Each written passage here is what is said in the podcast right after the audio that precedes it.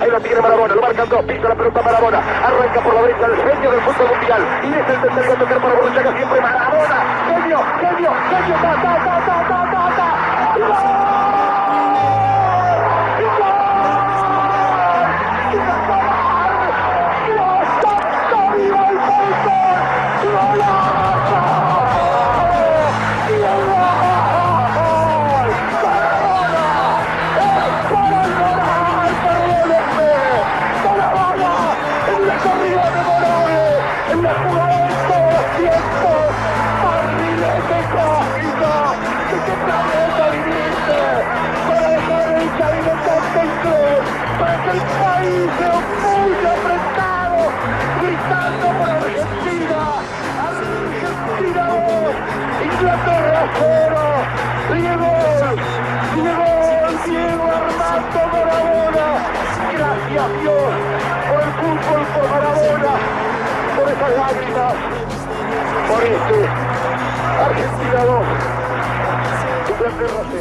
Começando o intervalo de jogo, prestando uma justa homenagem a um dos ícones do nosso futebol mundial. A gente hoje não trouxe a nossa vinheta, mas sim uma narração de um dos gols mais marcantes do nosso hermano Maradona Dios na Copa de 86 contra a Inglaterra. Que arrancada fenomenal! Uma narração também espetacular de Vitor Hugo Morales, e é uma forma da gente também homenagear esse ícone do futebol mundial que nos deixou aos 60 anos, muito novo, infelizmente, e que a gente acompanhou tantas e tantas homenagens marcantes e uma repercussão gigantesca, principalmente para o povo argentino, e que me surpreendeu demais, inclusive, uh, tudo que eu vi hoje no velório até o enterro, do Maradona. Mas fica aqui o nosso abraço a todos os familiares e amigos e a memória desse ícone do futebol que nos deixou e deixa um legado gigantesco.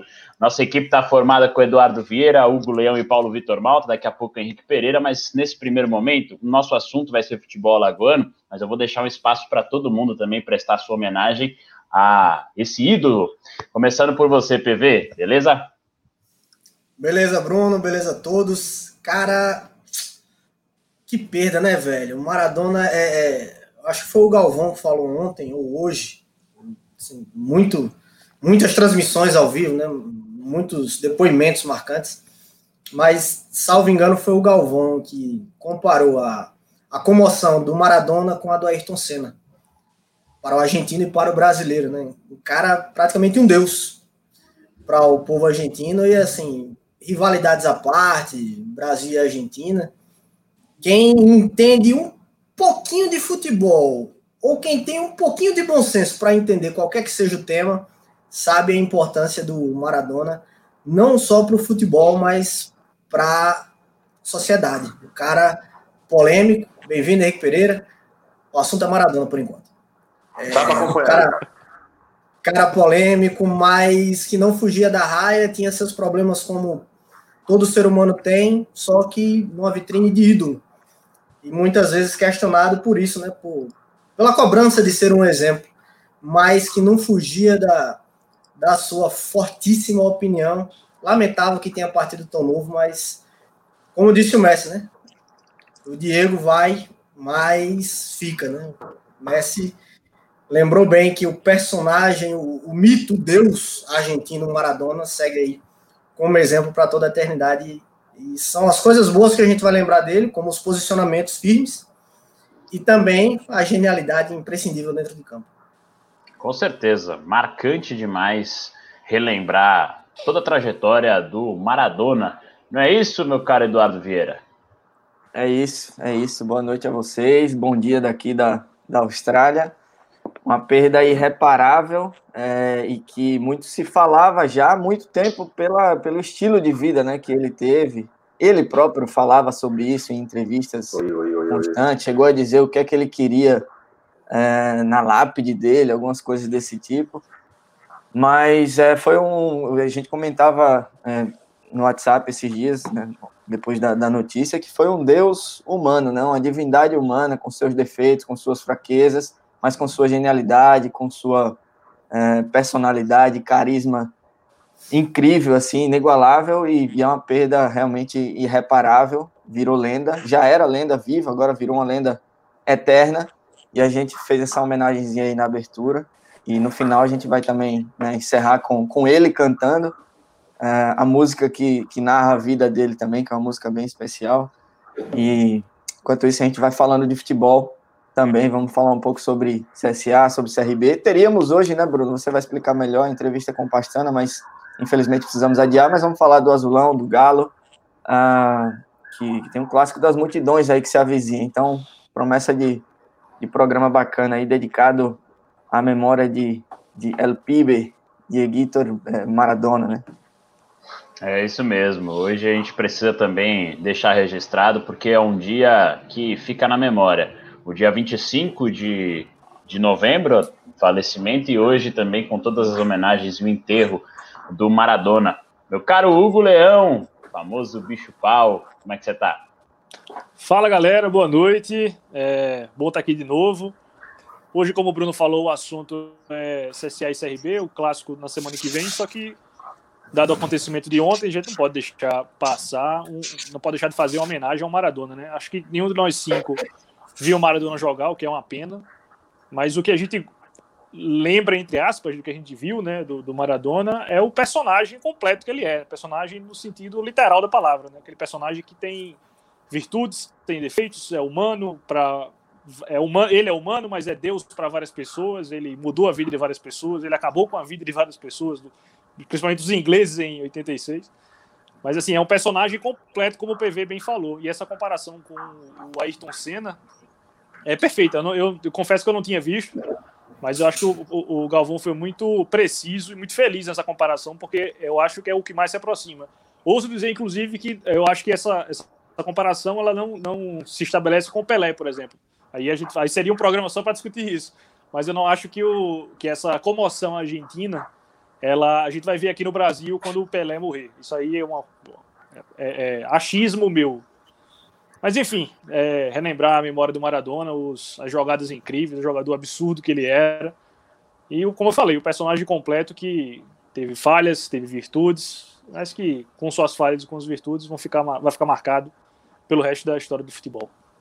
Eternizado, não é isso, Henrique Pereira? Concordo. Boa noite a todos, bom dia, boa tarde. Como é que tá? Péssimo. É, é mesmo? Tá ó, muito ruim. Tá ó? Sério mesmo, sessão de resenha? Dê seu boa noite tá, e tá tente, tente pegar tá um fone de cabo ou outra coisa do tipo aí. Que fase. cara decepcionado. Daqui a pouco a gente vai dar um tempo para você. O cara foi na Tô dando problema nesse quesito. Ô, Bruno, o cara acordou hoje e fez: vou resolver o problema do fone. Vou na feira do rato resolver esta porra. O cara saiu da feira do rato comprou o fone jurando que ia estar tá tudo certo, chegou aqui tá uma merda. Coitado. que sensacional, cara. Ele já ficou naquela expectativa. Sério? Não é possível. Eu acho que ele saiu, ele vai entrar de novo e ele faz o um comentário dele. Vamos, vamos passar do. Pra... Eu acho que ele está aqui já. Dá, dá para dar ah, seu tá. boa noite, Henrique Pereira? Vem agora aí. Ah, agora tá Melhorou? Vamos ver se daqui a, pouco, daqui a pouco não aparece a hélice de helicóptero aí, o cachorro lá, alguma coisa. Tá tudo certo. Boa noite. Antes estava mal assim, é? Nossa senhora. Tava, tava horrível. Tava parecendo okay. a narração do, do Vitor Hugo Morales lá no, no gol do Maradona. Tava no mesmo, na mesma pegada. Ok. Bom, uh, em relação ao Maradona, velho, é, é o que é, para mim, o que é foda e muito emblemático dele é que hoje, aos 60 anos, né, ele brilhou numa época que acredito que a geração que hoje é, é mais consolidada o viu jogar da forma, sabe, mais primorosa possível. Né? A geração que hoje, por exemplo, comenta futebol, né? a exceção de nós mais novos, mas enfim, a galera que está hoje na ativa, que, são nossas referências, esses caras viram Maradona jogar, né? Viram mais do que jogar, viram ele encantar, viram ele ganhar aquela Copa de 86, eh, viram ele levar, ajudar a levar a Argentina à final da Copa de 90, eh, viu ele encantar o mundo jogando lá na Itália, enfim. Lá ele se envolveu com muita coisa, em verdade, enfim, eu, gostei muito daquilo que disse é, não vou me lembrar agora ao certo, mas se fala em enquanto ele foi vivo, ele enquanto ele foi jogador, ele foi Deus, né? Enquanto ele foi foi fora do campo, né? enquanto ele foi humano, ele de fato foi humano, porque teve seus erros, teve seus acertos, enfim. É um, é um cara que talvez tenha encantado da máxima maneira toda uma geração e que hoje, infelizmente, está se enterrando, né? Teve seu velório, ontem nos deixou.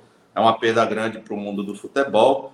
Né? Não adianta querer compará-lo com o Pelé, porque quando Pelé parou, o Maradona meio que estava no começo, né? Pouca gente da galera daqui de hoje viu o Pelé jogar. A gente conhece o Edson Arantes do Nascimento. A gente não conhece muito Pelé. Talvez se Pelé tivesse morrido na época que o Maradona estourou, a comoção seria outra.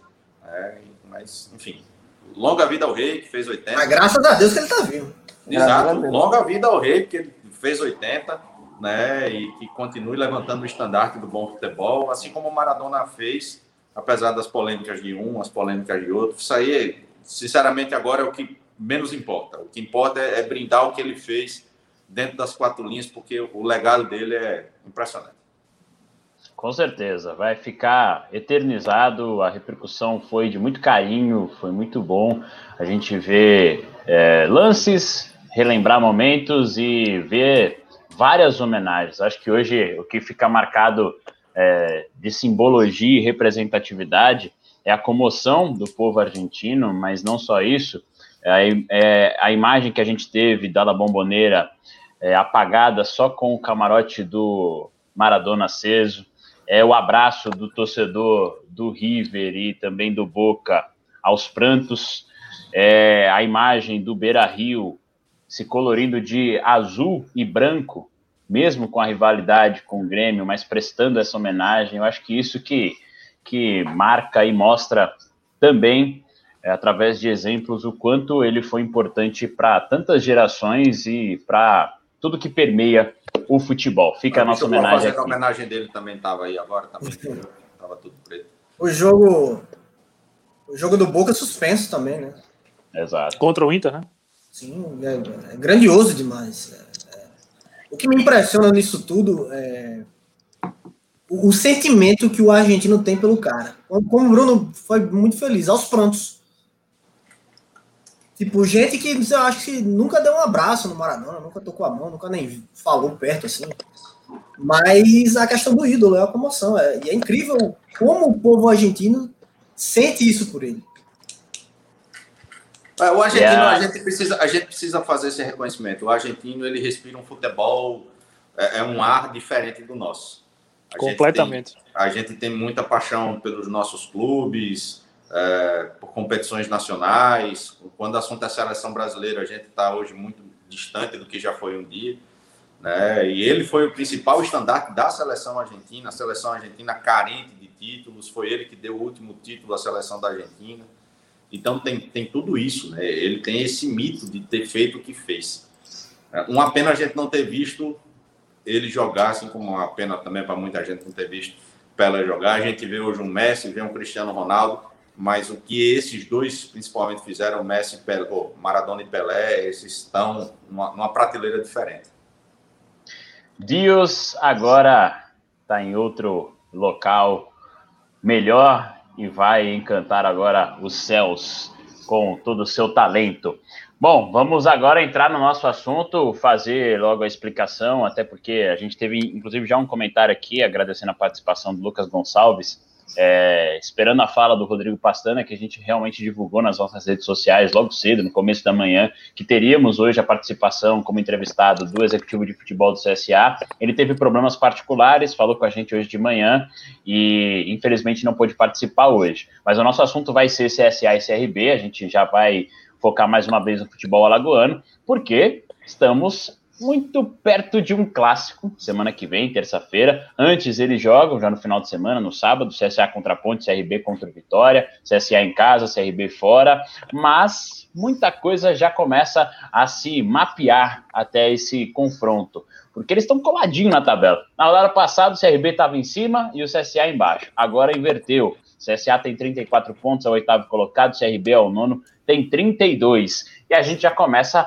a projetar um encontro bem interessante entre essas duas equipes coladas na tabela, próximas do G4. O CSA está a 3 pontos, o CRB está a 5. Então tem muita coisa ainda para rolar na competição, só que a gente sabe que um clássico é um campeonato à parte. E como a gente normalmente faz, dividimos primeiro para falar de um e de outro, até para aproveitar características de cada time. Vamos começar com quem está acima na tabela de classificação hoje, que é o CSA, está mais perto do G4 e vai ter um confronto direto contra a Ponte Preta antes do clássico. Mas antes disso, deixa eu falar um pouquinho desse. Antes de falar de, de, de momentos de cada equipe, eu queria saber o que, que pesa daqui para frente até lá. Eles têm um jogo antes, mas será que já começaram a viver também esse clássico para esse próximo encontro deles, estando tão próximo da tabela? A representatividade que isso tem, um puxando o outro, a rivalidade que a gente vê também dos torcedores, tem um peso muito significativo. Já começa a se pensar nesse próximo jogo, é impossível deixar ele de lado. Começa com você, PV. Cara, é complicado porque os dois estão ali trocando posições o tempo inteiro e isso mostra é, quão inconstantes estão.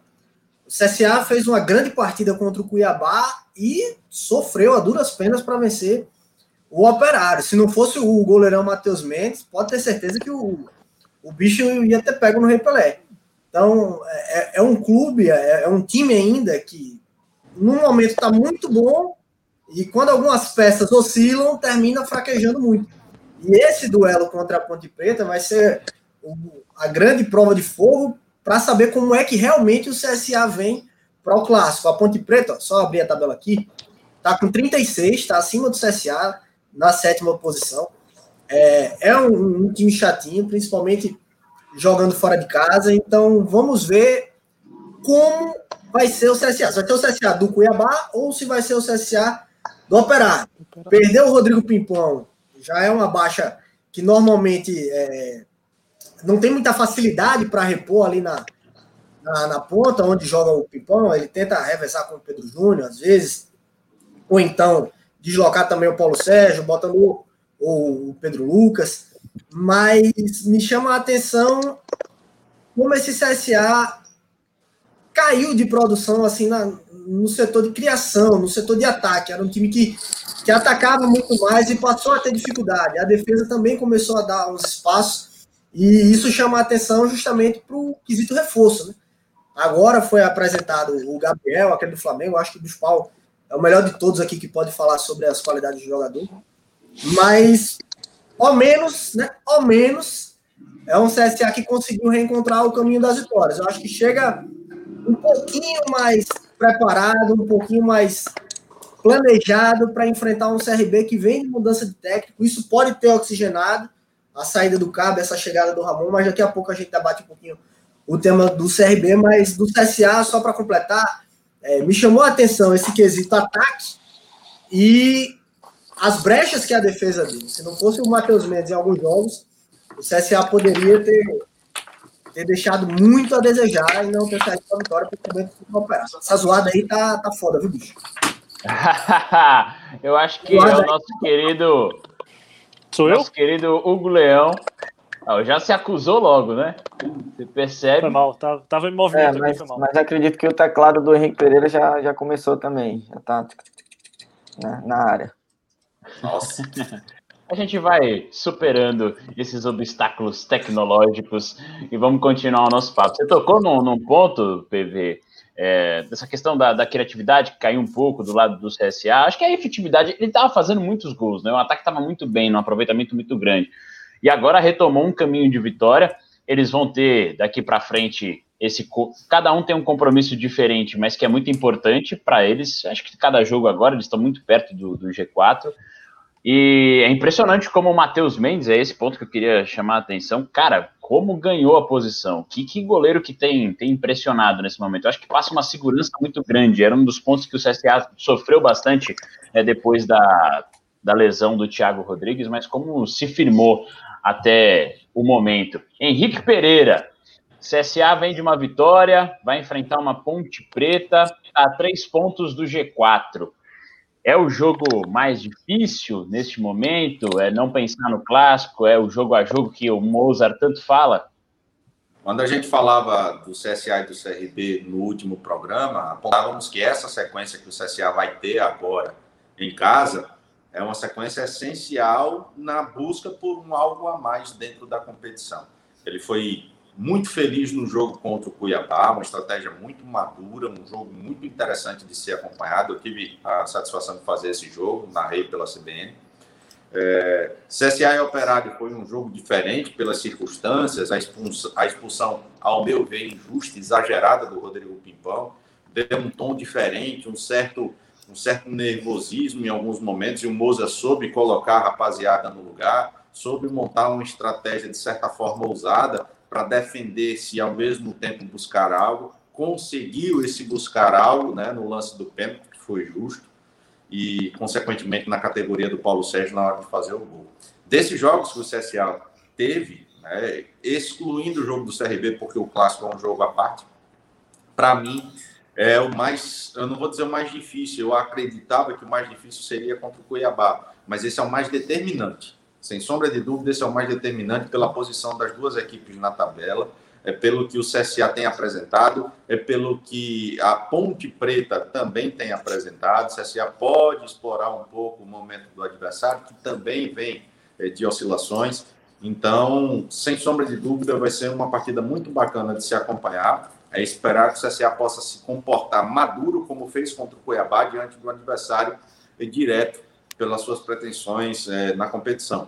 O jogo que se avizinha com o CRB, é um jogo importantíssimo também, pelas mesmas circunstâncias, né? Porque hoje eles estão pau a pau, dividindo tabela, e também, principalmente, por ser clássico. Vai ser um termômetro interessante para terça-feira, isso eu não tenho dúvidas. É, e agora a gente fala sempre isso, né? Quando você vai chegando ao momento da competição, esse é o tipo de jogo, por exemplo, e essa sequência que a gente falava, é que vai determinar o que, que o time realmente vai brigar. Então, vencer uma Ponte Preta, o Lucas até colocou, né, que é um jogo difícil, chamado seis pontos, é mesmo. É, é o momento de você chegar e falar, ó, eu cheguei e eu vou brigar. Você concorda, Dudu? Concordo, concordo demais e ainda vou mais atrás, porque você lembra no, na última vez que a gente falou sobre os alagoanos, sobre CSA e CRB, a gente falava da sequência que o CSA teria pela frente, que tinha Guarani, Chape, é, Cuiabá, Operário, Ponte e CRB. Tá chegando aí na, no último terço aí dessa, dessa sequência.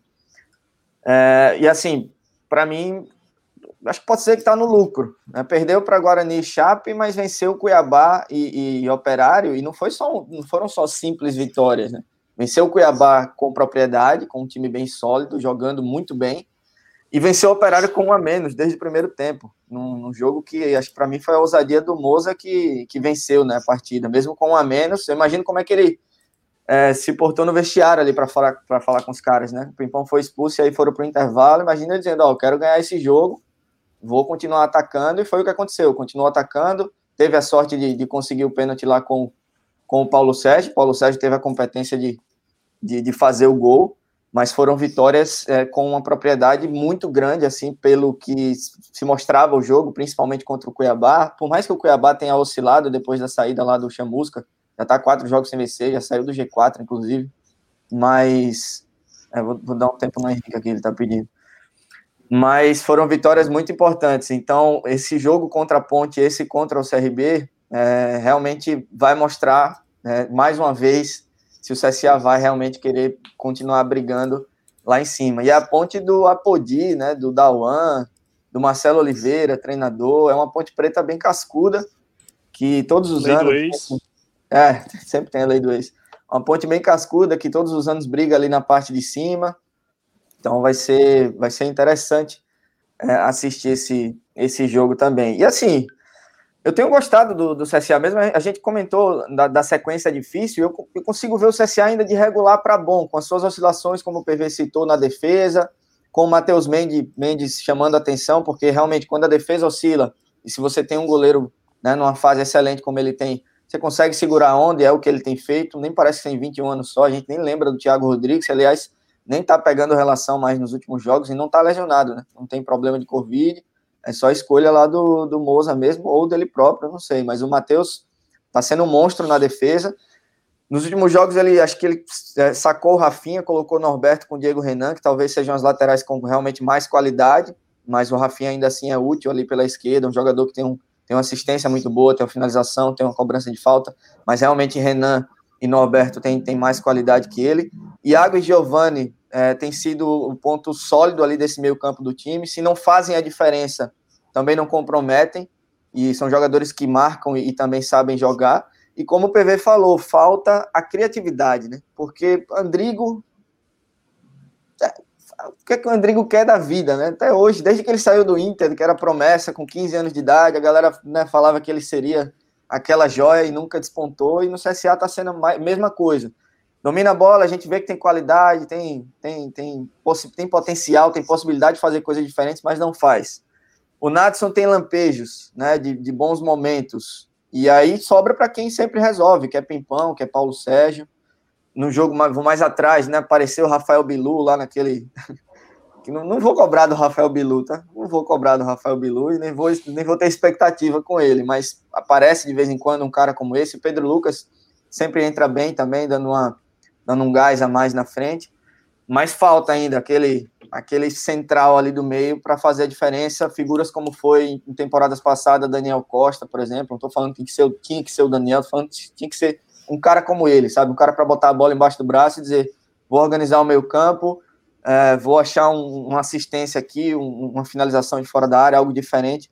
Falta isso no CSA para ter aquela nota de 8 para 9, por enquanto o time segue jogando ali do 6 para 7 e tendo, e tendo essa regularidade, de, de, de essa, essa capacidade ali de, regular para bom, que vai credenciando ainda a brigar para cima.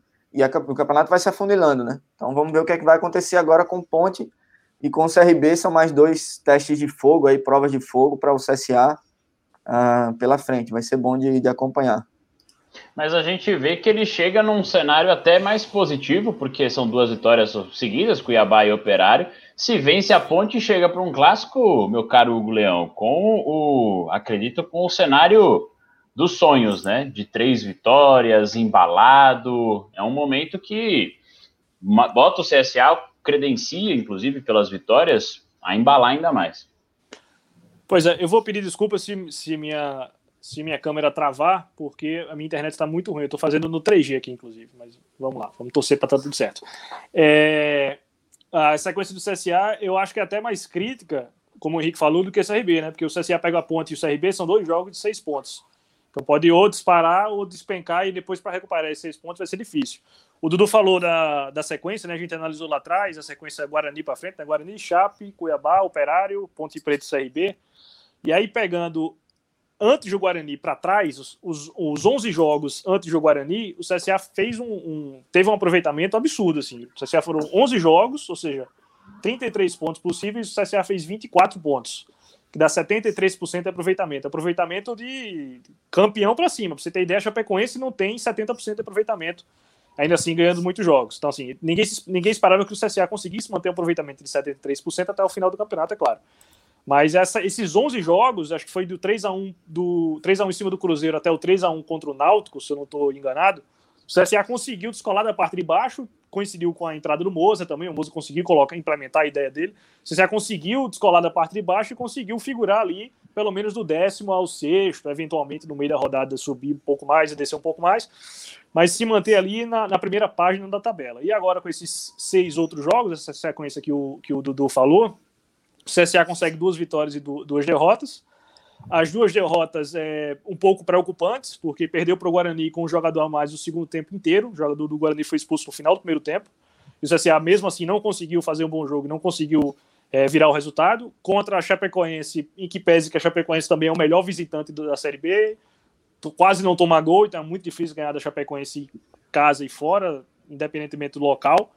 Mas ainda assim, o CSA não. É, tem que analisar, o CSA não fez um bom jogo, não teve muitas oportunidades. Inclusive, a Chapecoense teve mais chances de ampliar, ampliar o placar do que o CSA de empatar. E aí, contra o Cuiabá, não. Contra o Cuiabá, o CSA fez um ótimo jogo. Eu diria que foi um jogo com algumas, algumas chances de gol. O Norberto teve bola na trave, o Pimpão teve bola na trave no segundo tempo.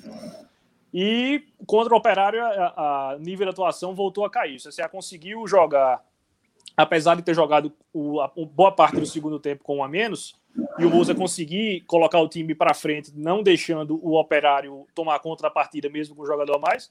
O CSA teve poucas chances de gol, teve uma chance logo no começo do, do jogo, se não me engano, uma falha do goleiro do Operário, se não estou enganado. E teve, acho que no final do primeiro tempo também, também teve alguma chance antes da expulsão do Pimpão.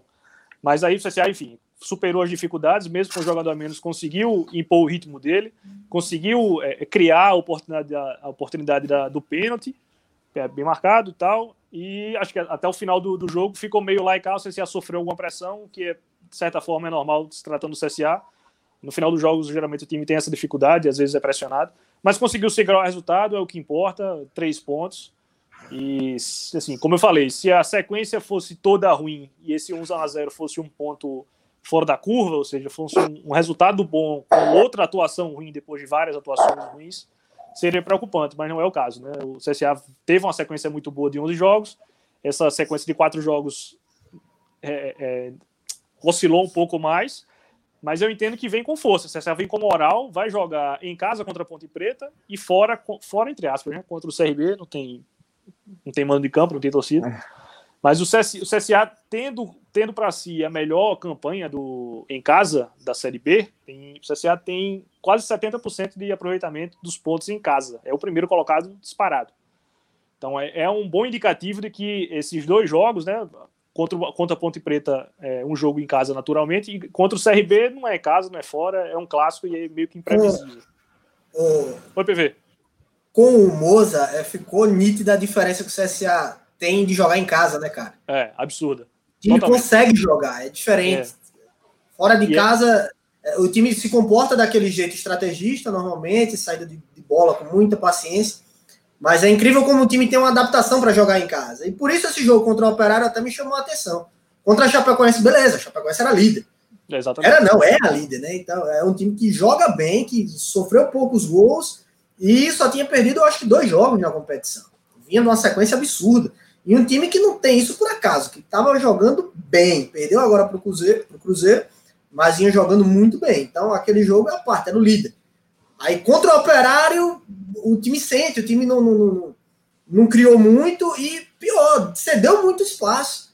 O, o Bueno louco para fazer um gol no CSA. Se não fosse o Matheus, cara, o Matheus eu acho que pegou duas bolas de extrema no, no primeiro tempo. Teve bola na trave no início do segundo.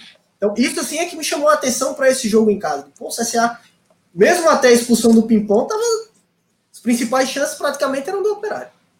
Exato. E assim, Exato. a gente vê que o CSA chega num momento, e é aí já entrando no CRB, o CSA hoje, para o clássico, ele vai ter um jogo contra a Ponte, vem de duas vitórias seguidas. Se tropeça contra a Ponte, é até um resultado mais compreensível. O CRB, por outro lado, tem Ramon Menezes como novo comandante, três jogos, estava com duas vitórias seguidas, perdeu fora para o Brasil. Vai para um jogo fora contra o Vitória, que está um, uma posição acima só da zona do rebaixamento. Um time que nos últimos 12 jogos só venceu um jogo. E aí vai entrar em campo com aquela necessidade de vencer, até porque um tropeço pode distanciar tanto do CSA quanto do G4. A gente já percebe que são momentos né, diferentes que cada equipe chega para esse momento, para essa rodada pré-clássico, e o CRB acredito que com uma pressão maior. Isso pode, pode interferir também. É um jogo, por exemplo, esse contra o Vitória. Aí eu vou usar sempre o que eu tento fugir, né? Só a vitória interessa contra o Vitória? Não, dá, não dá.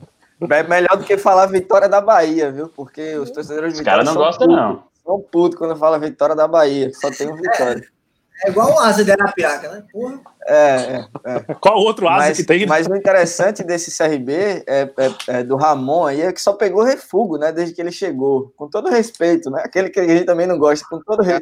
com todo respeito a, a que ele pegou. Né? Fala, Henrique. Mas já ofendendo. O CSA foi eliminado da Copa do Brasil pelo Vitória do Espírito Santo. Ah, é verdade. Tem o Vitória do Espírito Santo, mas. Fala a Vitória de Salvador, então. Esquece de falar a Vitória da Bahia, porque por conta da rivalidade lá com o Bahia. É. Mas sobre, sobre o CRB, é só interessante ver que o Ramon É, acho que não dá para avaliar ainda de fato o trabalho do Ramon, né? Três jogos, o cara ainda está conhecendo, não está tendo muito tempo de treinar, está encaixando o time jogando. É, mas ele pegou é, Oeste, Náutico, Brasil de Pelotas e agora vai pegar o Vitória, né? São quatro times que estão na parte de baixo lá da tabela, fugindo do rebaixamento. Por um lado, podem ser considerados aí os refugos e tal, mas os caras querem escapar também, então vem. Cada jogo é o jogo da vida para eles. Contra o Oeste Náutico deu certo, contra o Brasil o negócio já não, já não funcionou. É, vamos ver agora o que, é que, o que é que vem desse Vitória também, mas eu acho que um resultado para o CRB contra o Vitória vai influenciar mais o Galo do que é, pode influenciar um resultado negativo para o CSA contra a Ponte. Eu acho que eu, eu, vejo o CSA um pouco mais sólido, obviamente por conta da, da recém-chegada aí do Ramon, ainda está conhecendo o elenco, conhecendo o que pode fazer com os jogadores, mas o fato do Moza estar tá lá mais tempo faz com que eu acho que ele, ele possa ter uma, uma é, é, administração melhor de um possível mau resultado contra a Ponte e por ser a Ponte também, por ser um time que está brigando em cima, né? Você perde para o Vitória, você diz, pô, vai ganhar de quem, né? Óbvio, não, não, não, não com esse peso inteiro, mas é um time que está na parte de baixo da tabela, então o CRB meio que entra com essa, com essa entre aspas, obrigação aí de ter um bom resultado por estar numa parte melhor da tabela, por ter uma, uma campanha melhor. Então acho que pesa mais para o CRB o jogo contra o Vitória do que para o CSA o jogo contra a Ponte também. Se, e assim, o que. É, era esse o gancho que eu queria pegar desse peso, mas também sabendo que um CR, o CRB hoje, até mesmo com o Ramon, antes com o Marcelo Cabo, tem sofrido demais né, com a perda de jogadores.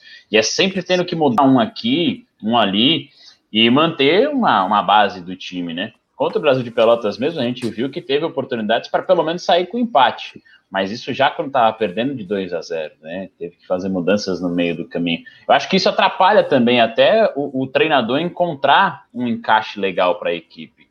Isso sem sombra de dúvida, mas eu, eu ainda acredito se a gente colocar o clássico em termos de preparação em condições ideais, que seriam o CSA ganhar da Ponte, o CRB ganhar do Vitória, eu concordo com o Dudu que o CSA, se fosse para a gente dizer, ah, vamos apontar um favorito, a gente vai dizer Clássico não tem favorito, mas um pouco do favoritismo, se assim possível possa ser dito, uh, o CSA tem.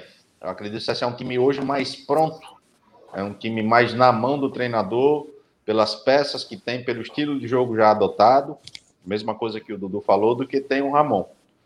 É, e outra, coloco, reforço aqui, coloco em condições ideais. É tanto o CRB ganhando quanto o CSA ganhando. Ele chegando de vitória. Né, de triunfos contra o Vitória, de triunfos contra a equipe da Ponte Preta. Então, hoje eu vejo o CSA mais pronto, sendo bem direto. Se fosse para apontar um favorito, hoje o CSA é favorito. Seria o cenário perfeito aí para um jogo bom, né? Um jogo quente, com o CSA e CRB vencendo nesse fim de semana aí. Vencer a Ponte e vencer o Vitória. Do mesmo jeito no, no primeiro turno, para mim o CRB era favorito naquele jogo. Tava organizado, o Marcelo Cabo tava conseguindo arrumar, vindo uma fase fantástica do, do Diego do, do Léo. Mas. O Léo Gamalho. Exatamente. Mas para esse segundo turno a situação se inverteu. Né?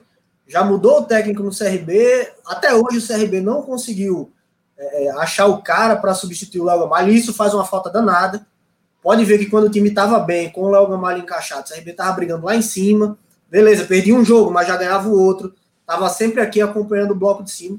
E desde que o Léo Gamalho saiu, sem contar os inúmeros casos de lesões, principalmente de jogadores de ataque, de meio ataque, o CRB caiu muito de produção. E eu concordo, acho que foi o Lucas que mandou mensagem aí no comentário, o Lucas Gonçalves, que a maior dificuldade do CRB é a constante mudança no time, principalmente no setor ofensivo. Quando a gente fala do CSA hoje, por que o CSA hoje é o favorito? O CSA hoje a gente sabe a escalação do goleiro ao atacante. Sim, se não tiver baixa de suspensão e lesão, o time é esse. O, o Mozart conseguiu dar o, dar o padrão de jogo à equipe. O CRB, desde a saída do Gamalha, aí passa pela, pelas consequentes lesões, jogador que chegou, mas não se firmou, tem o Iago, entra e sai, o Luiz, uma hora destrói, outra hora é, vai muito mal. Então, a única certeza que a gente tem ali é que o Claudinei vai marcar, que o Diego Torres é, é, é o cabeça das jogadas, mas o time oscila muito no setor ofensivo, mas ainda assim consegue fazer gol, né? Interessante. O, o Ramon aí nesses últimos três jogos conseguiu a marca de cinco gols e por muito pouco não empatou o jogo lá contra o Pelotas. A entrada muito boa do Bill. Então, esses lampejos desses jogadores que vão entrando dão a esperança de um CRB mais organizado para o ataque.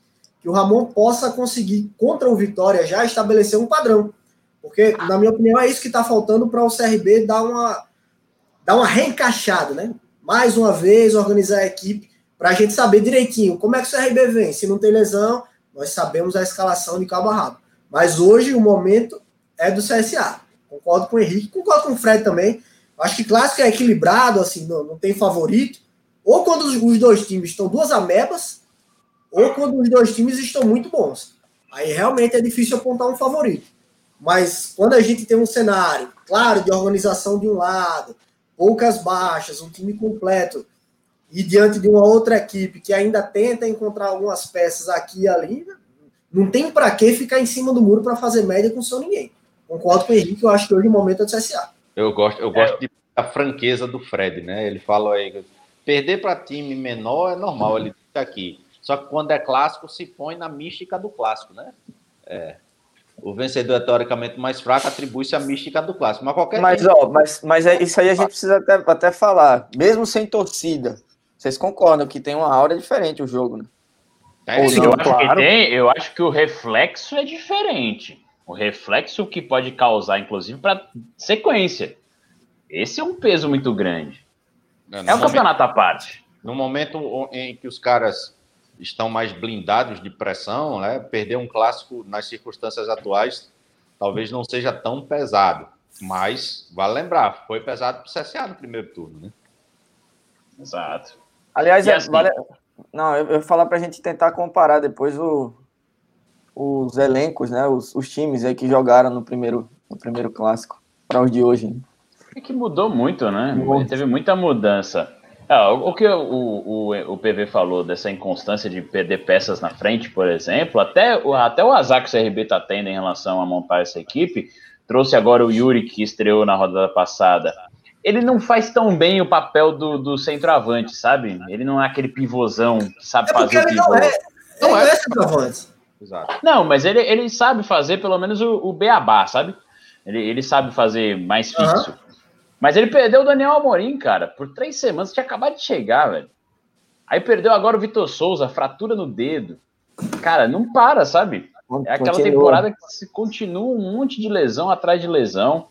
Mas aí Isso é o dificulta. que tá. A gente precisa reconhecer também um pouco da dificuldade de mercado, porque quando a gente pega esses jogadores que o CRB trouxe, muitos deles não estavam em plena atividade, né? Eram jogadores que estavam alguns escanteados, etc e tal. Aí eu coloco, por exemplo, o o Calazans, né, que entrou quando parecia que ia bem, acabou dando ruim.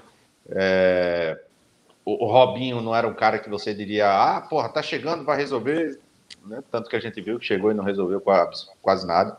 É, chega o Yuri, o Yuri já chega improvisado ali na posição de 9. É, o CRB, eu acho que a palavra que define a temporada 2020 do CRB é essa: azar. É, ah. tem, teve muito isso no, no decorrer do, da campanha. Comentário do Léo maravilhoso, né? Pior que isso, isso acontece mesmo. A gente tá criando expectativa demais pro clássico, mas todo mundo sabe que vai terminar um 0 a 0 chato Cara, pra porra. Como, como eu tenho ódio desse estilo. É o medo. Como eu tenho raiva disso, meu irmão. E a gente viu muito nos últimos clássicos. Exatamente, porque pela pressão, pela pressão do resultado, os caras têm medo de, de, de, perder o jogo e deixam de jogar, travam a partida. Fica um jogo altamente burocrático que é decidido normalmente numa falha. Ou no erro individual, ou numa jogada de bola parada. Aí o cara, ah, clássico é decidido na bola parada. Não, clássico é, porra. Clássico é jogado, bicho. É. E normalmente a gente tem visto, não só aqui, vamos ser justos, não só aqui. O que tem de clássico no, no Rio de Janeiro, São Paulo, Minas, Pernambuco mesmo aqui do lado, na Bahia, no Ceará, de jogo truncado, de, de bola aérea, chutão e o caralho.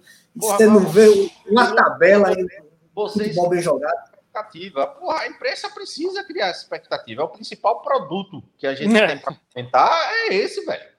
Então, assim, se a gente não esperar um bom jogo de CSA e CRB, CRB e CSA, a gente vai esperar um bom jogo, sei lá, CSA Operário? Mas eu vou falar que eu, eu boto uma fé no, no Moza, depois, principalmente depois do que eu vi contra o Operário. Que o time com um a menos, ele não sabe de cor de jogar. Não recuou. Ele deixou o time, não recuou, É, então. é.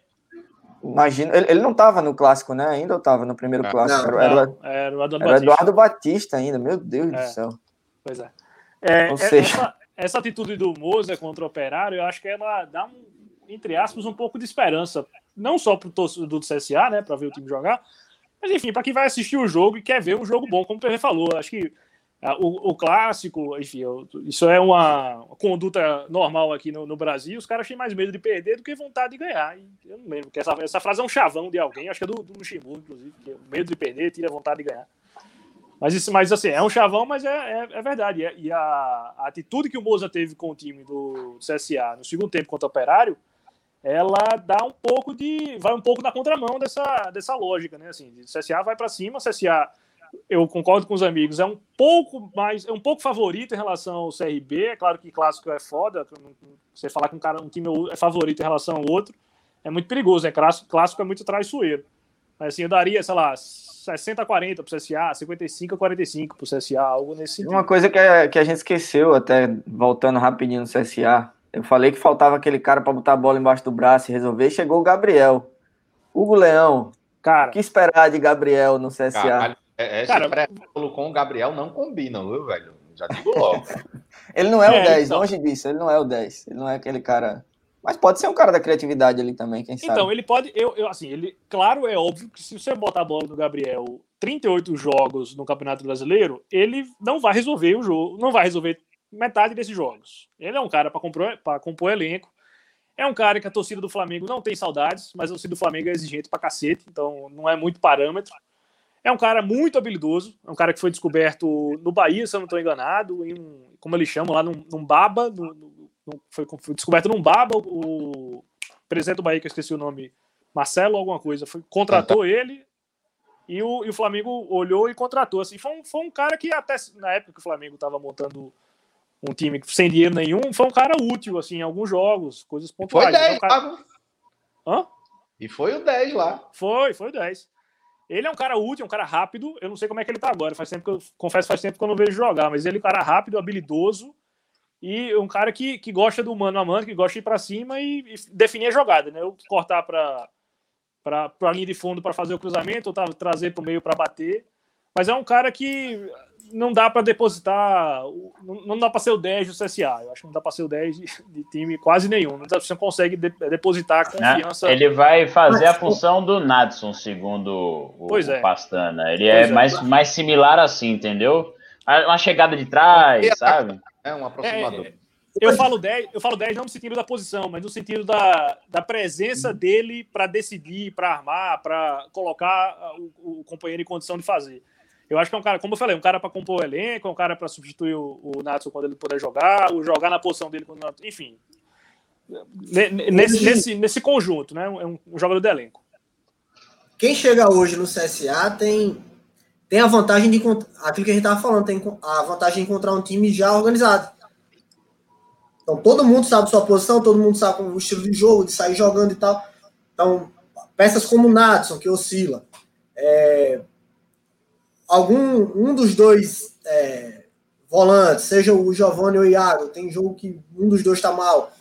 E normalmente os dois conseguem se apresentar ao ataque. O Iago mais e também o Andrigo. Então são três posições ali do CSA que realmente é, precisam brigar. Precisa de alguém para estar um incentivando o outro a, a não oscilar, a estar chegando bem. Aí diferente do CRB quando a gente fala, pô, mas o CRB precisa de contratação. É, precisa, mas muda tanto ali na frente que a gente fica às vezes que perdido sem saber a organização do time como é que vai. Só vai o Diego, aí uma hora tá o Luiz, outra hora tá o Bill, a outra hora tá o Paulo Diego. Agora chegou esse Robinho, chegou esse Ramon aí, jogou, não fez muita coisa. Agora, novamente, outro reforço, Daniel já saiu, precisa chegar mais alguém, o clube vai anunciando, chega o Yuri. Mas como o Bruno falou, é centroavante ou é ponta? A gente sabe que ele é um segundo atacante. Pode até jogar um pouquinho. Posso não dizer que o Gabriel aí pra fora. Eu sou o Leonardo, eu sou um cara político. Ele não Mas- segura, não. Ele fala na lata. Mas- mesmo. A- Assim, o que eu quero, o que eu quero demonstrar nesse, nessa comparação é que o- o- os reforços que chegam para o CSA tem mais facilidade porque a equipe já está padronizada. Isso. E para o CRB não, por conta das baixas e da mudança do treinador também, a gente não, precisa, não pode ignorar isso. O Cabo tinha estilo de jogo, o Ramon tem o dele, e um jogo em cima do outro, com, com pouco período de treinamento, mais lesões, é difícil o treinador implementar como é que ele quer que o time jogue. É, mas o aí padrão... eu, vou, eu, vou, fazer um, um, ponto, PV, porque eu acho que assim, o CSL tem uma organização e o CRB também tem um padrão já definido de jogo e faz muito pouco disso. Até mesmo o Ramon fez poucas alterações. Eu acho que a grande, a grande, o grande problema é a sequência mesmo, né? A sequência que você não consegue dar de jogadores e de formação dessa equipe. Mas um padrão ele tem. E aí é um time, eu acho o time organizado do CRB. Tanto é que ele não é espetacular, mas se você for ver, é um time que tá ali, tá sempre por ali passa, passou acho que dois, três jogos sem vencer, aí voltou, conseguiu duas vitórias seguidas, tá ali no bolo, tá sempre ali. É um time que não tem encantado, também devido aos problemas.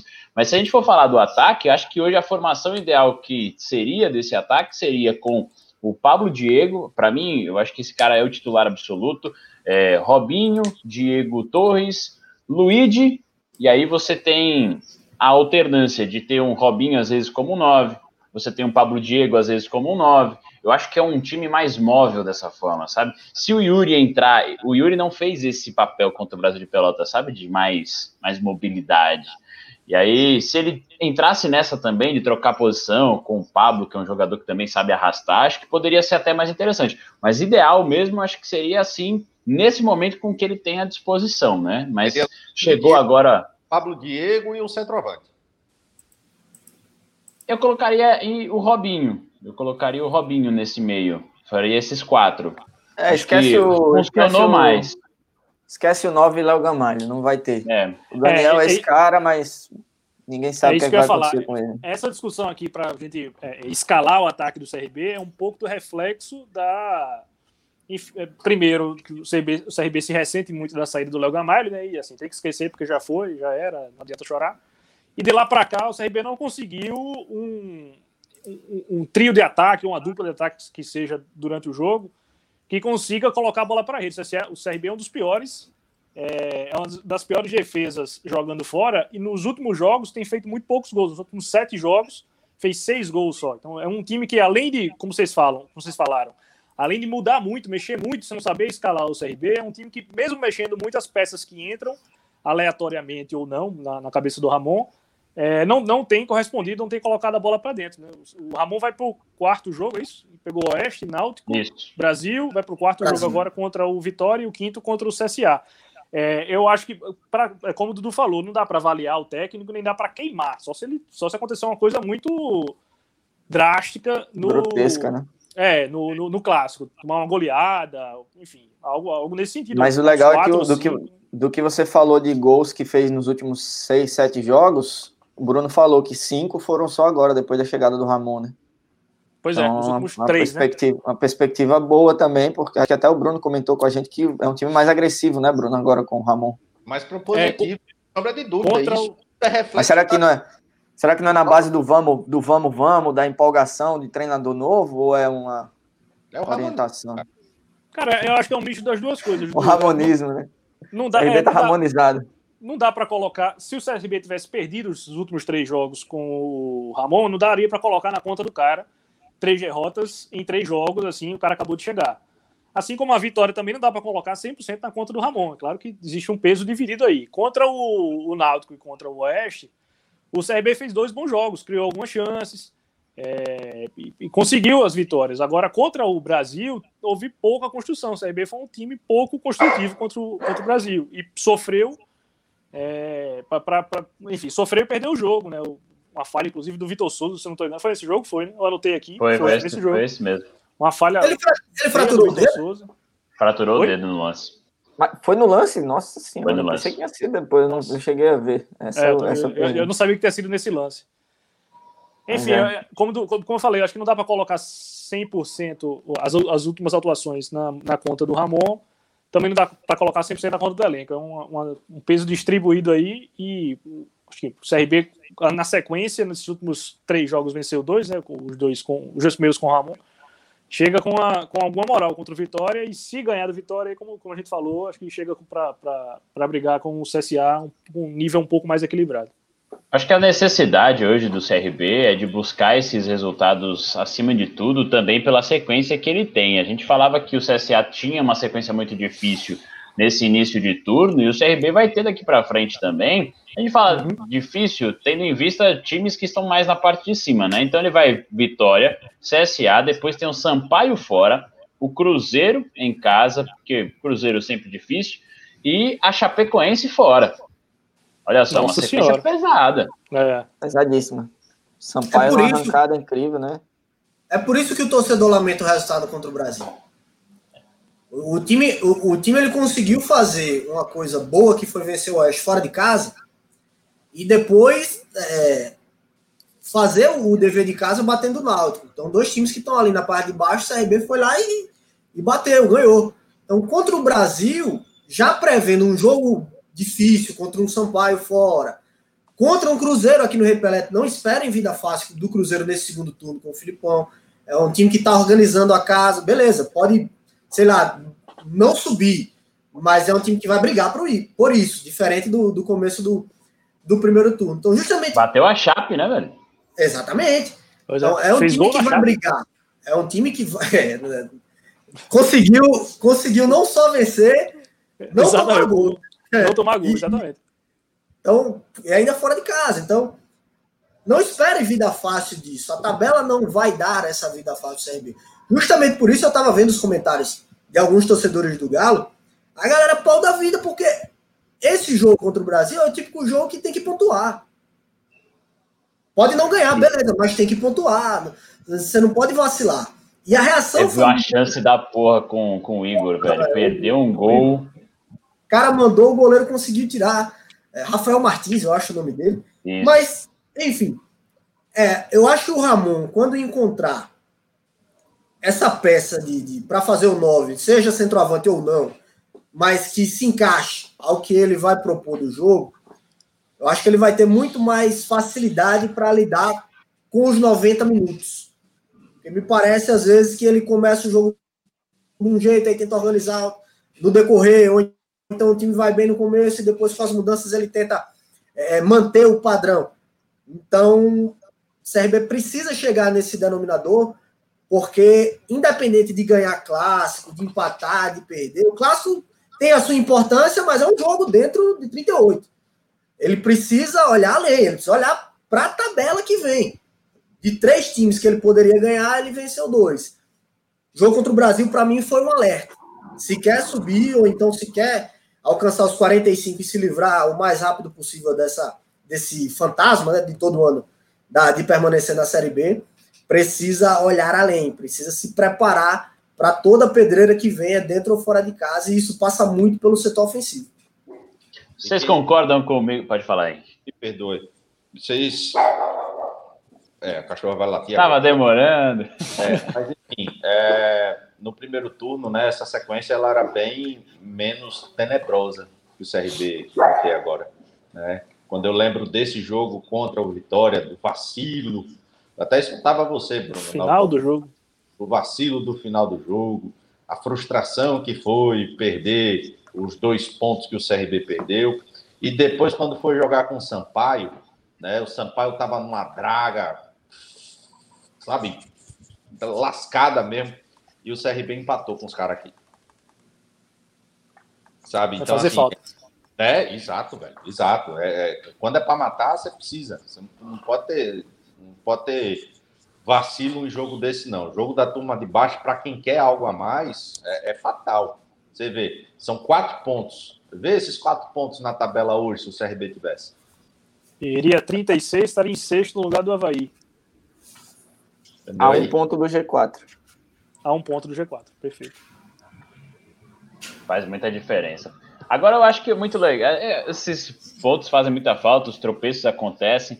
A gente está vendo um, um, cenário muito, acho que muito ainda aberto, porque se você observa o quarto é o Juventude com 37. Cara, o Guarani, que hoje tem a melhor campanha do segundo turno, tem 31, é o décimo primeiro. São seis pontos só, cara, de diferença. Então, tem muita é gente ali com oportunidade. É o que Henrique Pereira fala todo o programa. Não é difícil subir. né, Henrique? Você é, fala isso desde a época. Desde a época, desde, desde, o primeiro programa a gente falou dos alagoanos, né? Que tá tudo muito equilibrado, infelizmente por baixo, nivelado por baixo.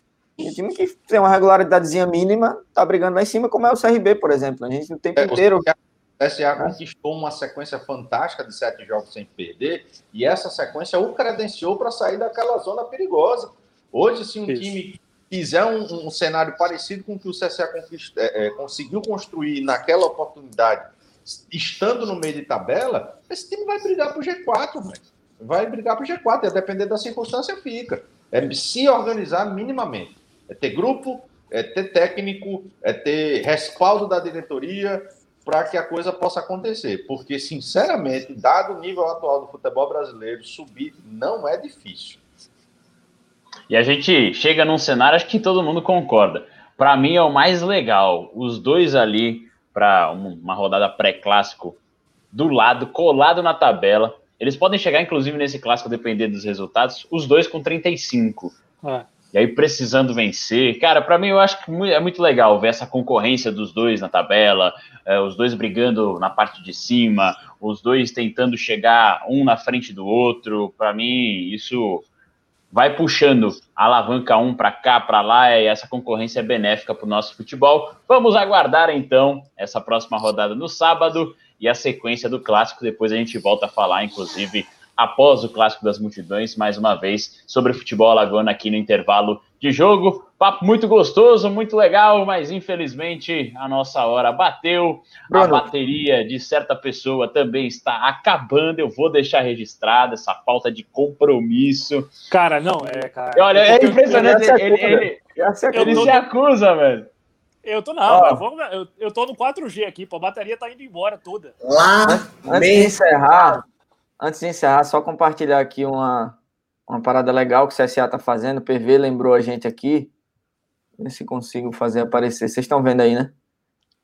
Eu gostei da, Sim. Da, da tecnologia. É, um, é, uma ação que o, que o CSA está fazendo para uma espécie de. Uma espécie não, é um ingresso virtual para esse jogo contra, contra a, a, Ponte Preta, né? O torcedor pode comprar o ingresso e ganhar uma camisa.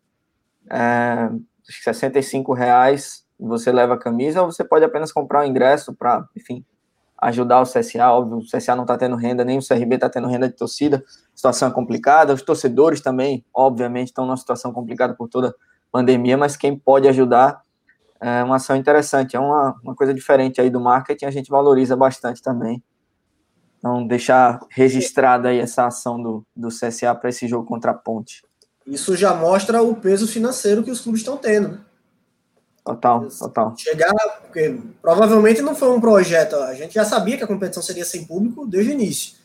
Então, só agora na 23ª, 24ª rodada que tá acontecendo isso, então dá para ver, ou a ideia veio tarde, mas é de se parabenizar, ou então o lado financeiro tá pesando e a diretoria tá pensando, e aí, de onde é que a gente pode tirar uma renda extra aí para tentar é, é, injetar uma grana nos cofres, é, ajudar financeiramente nessa metade para o final de temporada, né, cara? Pergunta do Caio para você, PV aí. Tá, inclusive essa renda pode ajudar nessa contratação aí. Eu só não sei para qual clube, PV. Diz aí. Fico com uma dúvida, CSA ou CRB, para qual clube o Rua? Com isso a gente encerra, né? Por aqui. Vamos encerrar, né? Em protesto, em protesto, já retirei a camisa ali. Não vai ter mais essa camisa enquanto o Botafogo não ganhar. Tem que ganhar pelo menos um jogo. Quer dizer que então a, a, a, caiu Venda já camisa, é Paulo Vitor. Não, a camisa eu não vou vender. Ali é só um mero protesto. Eu, eu vi, eu vi uma... dessa, Eu vi o Pedro Certeza falando no, no Twitter, não sei se é precisa essa informação, mas o Botafogo precisa ganhar dois a cada três jogos para se livrar do rebaixamento, é isso? Olha, eu não faço mais cálculos, eu não assisto mais jogos do Botafogo, eu não leio mais noticiário. Para ah, que se deprime, velho. Boa. Eu só tirei a camisa ali para um protesto meu, tá guardada, não vou me livrar. Espero que ganhe. O Botafogo acabou. O Botafogo não acabou, o futebol acabou. e com essa a gente vai encerrar o nosso papo. PV, ventos melhores virão, PV. Deu-lhe ouça, meu filho. E que ele seja botafoguense. Valeu, valeu. Dudu, valeu. aquele abraço. Aquele abraço. Só registrar que a gente vai encerrar aí com a musiquinha do, do próprio Maradona cantando, a música La Mano de Dios, que foi composta aí é, pelo, na verdade é interpretada pelo, pelo cantor argentino chamado Rodrigo, que faleceu lamentavelmente no ano do lançamento da música, em 2000, no acidente de carro, então tem ainda mais um peso ainda maior. E é uma versão que o Maradona canta numa boate em Nova York, loucaço, daquele jeito Maradona, ao lado da esposa e da filha, num momento com amigos e tal. Então, é, e a, a, música é bem simbólica, fala da, da, do crescimento dele lá na, no bairro que ele cresceu, na vila que ele cresceu, pobre, que ele só queria jogar um mundial pela Argentina, quem sabe na primeira, né, que é a primeira divisão para ajudar a família. Depois disso que ele conheceu uma, uma mulher, uma branca mulher de perigoso prazer, de proibido prazer, que é a cocaína, que foi o vício, infelizmente, da vida inteira dele, desde a época ali de, de Nápoles, transição Barcelona-Nápoles, ele começou uh, a ser usuário, infelizmente, e terminou a vida ainda lutando contra isso. Mas e aí até ele fala que essa era uma, uma partida que ele estaria por ganhar. Né? Acho que nos últimos anos ele deve ter se controlado um pouco mais e vencido mais do que perdido nesse jogo, mas fica o registro, o depoimento do Casagrande foi emocionante também. Ontem eu vi ele falando sobre isso, então dependência química é uma coisa muito séria, todo mundo aqui conhece alguém que, que sofre disso, o Maradona sofreu, é uma fraqueza do ser humano, e que fique a lição aí para que a gente entenda essa situação, enfim, possa é, buscar soluções, pedir para os nossos, os nossos governantes, as pessoas que comandam o país, o, o, a cidade, o estado, buscar soluções para isso. E fica também a imagem aí desse gigante, desse essa lenda viva de Deus, Dieguito Armando Maradona. É isso aí. Bispal, aquele abraço. Fala galera, aquele abraço, até semana que vem e parabéns a todos. Henrique, aquele abraço. Um abraço, meus cumprimentos a todos, perdão pelo problema do áudio inicial, tentei corrigir, enfim. Tá não, perdão. Não, tá? Tudo bem, então. E todos os nossos sentimentos possíveis da família do futebol pela perda desse ente queridíssimo que foi Diego Armando Maradona. A gente vai encerrar, não esquece de deixar o seu joinha aqui no nosso canal, também se inscrever, ativar a notificação, seguir a gente no Facebook e também no, Instagram, arroba intervalo de jogo, dá aquela moral pra gente. Valeu para todo, por, todo mundo também que participou, mandou mensagem. E agora a gente deixa a nossa homenagem mais uma vez a um craque, a Deus no futebol, Diego Armando Maradona, que agora está brilhando lá de cima a sua estrela e o seu legado fica aqui pra gente. Valeu, galera! Foi deseo de Deus crescer e sobreviver a la humilde expresión, enfrentar la adversidad con afán de ganarme a cada paso la vida. potrero forjé una zurda inmortal con sedienta ambición de llegar de cebollita. Soñaba jugar un mundial y consagrarme en primera. Tal vez jugando pudiera a mi familia ayudar.